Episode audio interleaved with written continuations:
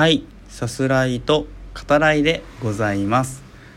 真っ白ですね。さす方です。あのこれ収録する前にですねラジオトーク内の生配信機能があって、まあ、ライブですねをしてたんですよ。でなんだろうな。僕ね3ヶ月半ぶりぐらいなんですよね。一人でライブするのが。でジョジョ大学の2人と水平思考クイズっていうのを、えー、ライブでやらせてもらったことがあってそれからも3ヶ月ぐらい経ってるんですよね。まあとにかくこう久々なんですよ。でうんあのとにかくね緊張しちゃってガッチガチでしたね。うん喉が渇くっていうかその歯が乾く感じ。久しぶりに、うん、そういう、えー、感じだったんですけど何ですかねその、まあ、指す方読んでもいい日記って言っ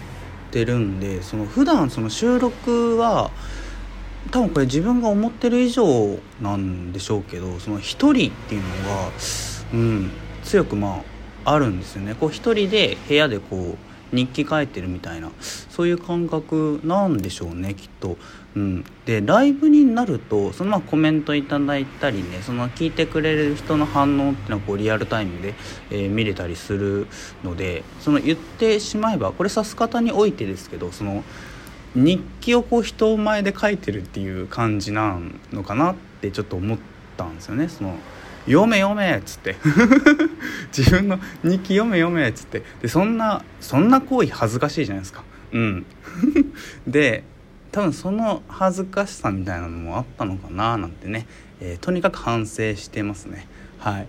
でまあ本番に弱いっていうのもねあるんでしょうねきっとね。あの思い出すのはあれですね。大学生の時にあの卓球の授業をね選択してたんですよ。で普通に単位を取ったんですね。あの友人と受けててその僕も友人もその過去にですねその卓球経験があるのでまあそれなりにできてなのでそのあれ一番上の評価は何だったかな？A か S か。ちょっと忘れましたけど、まあ、とにかくその一番上の評価を頂いててでまあ卓球好きだからその授業終わった後もその単位関係なくあの受けてたんですよ。しかもね当時その朝一だったんだよな、うん、一番早い時間の授業でわざわざ早起きして単位関係ない授業をね選択選択というかあのただ参加させてもらうっていう、うん、してたんですけど、まあ、でも先生にもこう結構ね好意的にこう取ってもらって「うんお前らまた来たか」みたいな感じであのよくしてもらってたんですよね。である時にその先生が「お前らちょっとみんなの前で手本見せてくれ」って言ってそのラリーをねすることになったんですよ。そのみんなの前で2人してこうラリーをねするんだけどしかもさその時その見てるその他の学生がその体育座りでなんか僕らだけ立ってるみたいなちょっと上からみたいな感じになるのもあの僕も友人もすごい気恥ずかしいみたいなそんなそんなんじゃないみたいな、うん、恐縮ですみたいな感じがあったんですけどなのでそのとにかくラリーが続かないわけですよね。あの僕はカットマンなんですよ。そのプレースタイルでねそのカットを球にこう回転かけて相手のコートについた後曲がるみたいな曲げるみたいなねそういうことをしてたんですけど。で相手その友人ですよね。そのは、まあ、ドライブその強い打球を打って、えー、相手がこう打ち返せないような、うん、そういう、えー、スタイルでなんですね。でこれ結構まあラリーになると割とその相性がいいというか相手が強い打球を打って僕がこうカットで返してっていう、うん、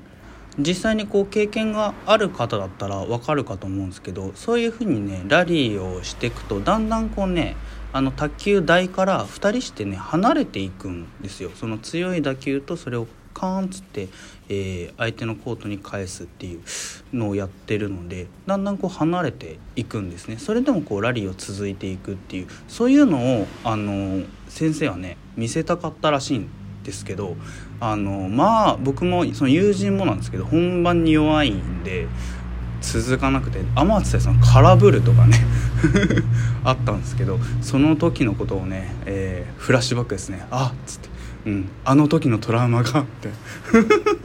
思い出しましたね。うん。はい。まあ普段ねこうライブされてる方ってやっぱ改めてねこうすごいなっていうのをこ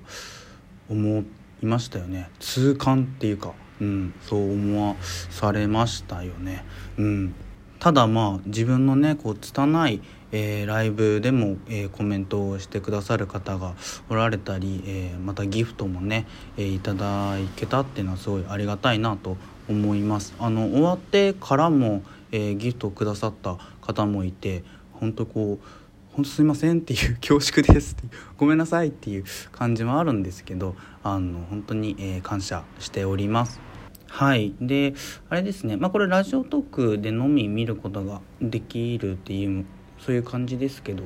あのライブ用のイラストをですねあの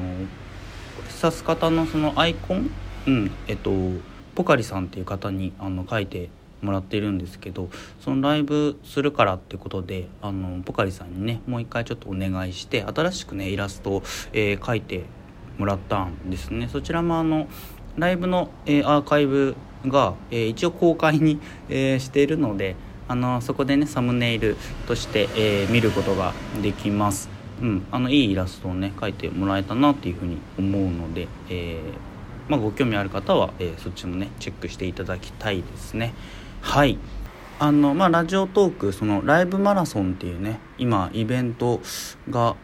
あってまあ始まったんですよ。でその中で、えーと、僕もねちょっと、えー、初めてですけどあのイベントにちょっと乗っかってみようかなっていうことで、まあ、ライブさせてもらって、えー、数日間ね続くんであとまあ2回ぐらいねライブしてみようかなというふうに思ってますね。うん、まあ相変わらず拙いとは思うんですけど、えー、まあお時間ありましたらね、えー、やってる時ね聞いてくださるとありがたいなと思います。えー、映画パンフレット品評会を、えー、次回かな、まあ、その次かもしれないですけど、うんえー、一応それはね予定しています。はいでまだ続けますけど あのそのライブの中でそのルース・エドガーっていう映画についてねちょっと触れたんですよ全然こうまあ他の映画もそうなんですけどうまく喋れなかったなっていう感じがありますけど、まあ、とにかくそのネットフリックスですね。その最近、えー、配信始まって、うん、とてもまあいい作品なんですよね。その特にこうラストですね。その少年ルースがえー、街中をね走ってるだけなんだけどその表情、うん。えっと、何に一体彼は追われてるんだろうみたいなね。そういう表情なんですよね。うん、そこがねこうたまらないものがあるというか、えー、それまでこう彼は一体何を考えているのか分かんないなっていう、うん、ずっとこうそういうところがありながらね2時間ぐらい、えー、続く映画なんだけどそこでなんかようやく気づけるというか、うん、彼の心にぐっとこう迫れるような、うん、そんな瞬間なんですよね。うん、で、まあ、ライブでもその彼は一体何に追われてるんだろうみたいなことを言ったんですけど「お前だよ」ってことですね。僕が一体 何にえ何に追われてるの？今みたいなね、うん、そういう感じがまあありましたね。はい、まああの次回以降もうちょっとね、うん、砕けてリラックスしてねお話できればいいなと思っております。はい。でえっとお礼といえばですねあの前回、えー、パワーオブザドッグ、えー、タイトルについてお話しさせていただきました。でその回もその前の、えー、本編ですよねについてお話しさせていただいた回に対してこうお便りをねいただいて、えタイトルについてもお話しさせてもらったんですけど、えまあ、それをね聞いてくださって、え改めてねお便りを、えいただきましたね。ありがとうございます。ありがたく、えー、拝読させていただいております。はい。というわけでえっとまあさす方、まあ、収録会なのでちょっとねあの何かご紹介できたらなと思うんですけどまああの今週かな、えー、袖のキルトについてねお話しさせてもいただいてるんですけどまあ改めて、えっと、ずっと真夜中でいいのにの、えー、最新ミニアルバムですね。伸びしぐさこりてひまごいが、えー、発表されましたね。これがやっぱまあ良くて、うん、ずっと聞いてますね。あの、まあ、袖のキルトについてはすでに触れてますけど、えー他の新曲ですね。違う曲にしようよっていうのとあと夜中のキスミうん。こちらもいいっすね。あのこれまでのずっと迷うの、えー、アルバムまたミニアルバムに比べて、まあ、恋愛要素っていうか、うん、歌詞にもねそういうとこちょっと、えー、強めかなっていう風に今までに比べるとですね、うん、そういう感じがありますね。うん、あのすでにね発表されてる曲がそのアルバムの中で聴くとねまた違うこう表情を見せるというか、うん、そういうとこがあるのももちろんなんですけど、えっと、特に「夜中のキスミ」ですね、うん、すごいいいなと思いますね。あの歌謡曲っぽさがあって。うん、で、まあ、歌詞もいいっすね。あのなんか恋愛においての歌詞